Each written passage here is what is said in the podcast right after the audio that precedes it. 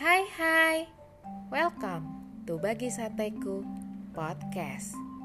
Ingat, saat teduh itu gaya hidup. Ayo yuk saat teduh.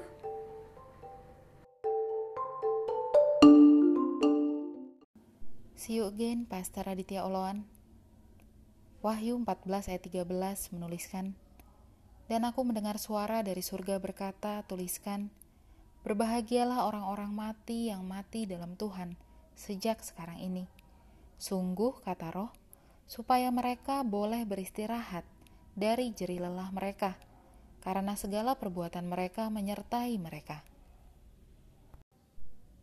Saat seseorang yang begitu kita sayangi pergi untuk selamanya, rasa duka dan sedih tidak bisa kita elak. Terlebih jika kedekatan kita dengannya sudah sangat dalam. Ada rasa tidak rela untuk melepasnya atau berpisah darinya. Namun, ketika semua sudah digariskan oleh Tuhan, kita harus berusaha untuk tegar dan ikhlas. Mengapa orang yang mati dalam Tuhan disebut berbahagia? Pertama, karena mereka boleh beristirahat dari jerih lelah mereka. Kalimat ini menunjukkan bahwa kehidupan orang percaya itu tidak pernah lepas dari jerih lelah.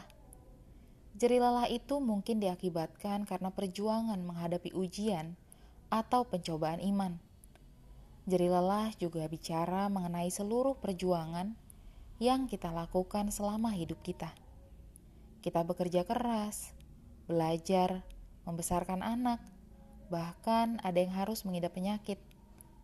Kehidupan orang percaya bukanlah kehidupan yang santai dan tidak mau menuntut diri, melainkan kehidupan yang mau berjuang untuk taat, setia, dan benar sampai akhir.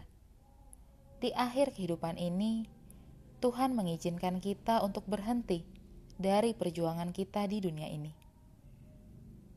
Kedua, karena perbuatan mereka menyertai mereka. Tidak ada perbuatan baik yang dilakukan oleh orang percaya yang akan dilupakan oleh Allah. Segala jerih payah kita di dalam Tuhan tidak sia-sia. Ini memberikan pelajaran kepada kita bahwa selama kita hidup di dunia ini sebagai terang Kristus, kita perlu melakukan hal yang baik kepada sesama kita. Kita perlu melayani sesama kita, karena dari situlah terpancar tindakan kita yang menyenangkan hati Tuhan. Dengan demikian, kematian kita kelak akan merupakan kematian yang merupakan kebahagiaan bagi kita. Kematian akan menjadi sebuah keuntungan apabila selama kita hidup, kita telah hidup bagi Kristus, seperti yang dikatakan oleh Paulus dalam Filipi satu ayat dua puluh satu yang berbunyi, "Karena bagiku hidup adalah Kristus dan mati adalah keuntungan." Karena itu, pastikanlah hidup kita saat ini hidup dalam Tuhan Yesus, agar kita mati pun di dalam Tuhan Yesus. Sahabat Sateku, memang tidak ada sesuatu yang abadi di dunia ini. Setiap yang bernyawa pasti akan kembali ke Sang Pemilik Semesta. Apa yang kita miliki saat ini bisa hilang sewaktu-waktu. Semua yang sudah kita peroleh bisa mendadak hilang dari pandangan dalam hitungan detik. Lalu, bagaimana dengan kita yang ditinggalkan? Saat sedih, tidak ada salahnya untuk menangis, menumpahkan semua rasa. Tapi, hidup kita masih harus tetap berjalan. Jangan sampai kita tenggelam dalam kesedihan dan malah menyia-nyiakan hidup kita sendiri.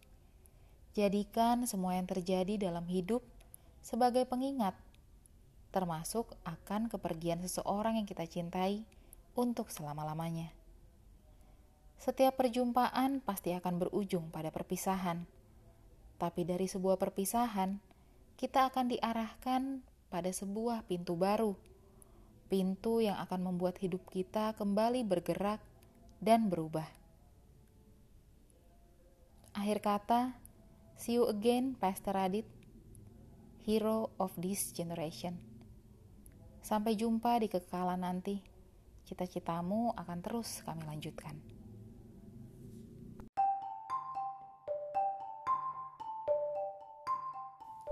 Terima kasih ya sudah saat teduh bersama Bagi Sateku Podcast. Tetap semangat saat teduh setiap harinya. Sampai jumpa di saat teduh-saat teduh berikutnya. God bless you.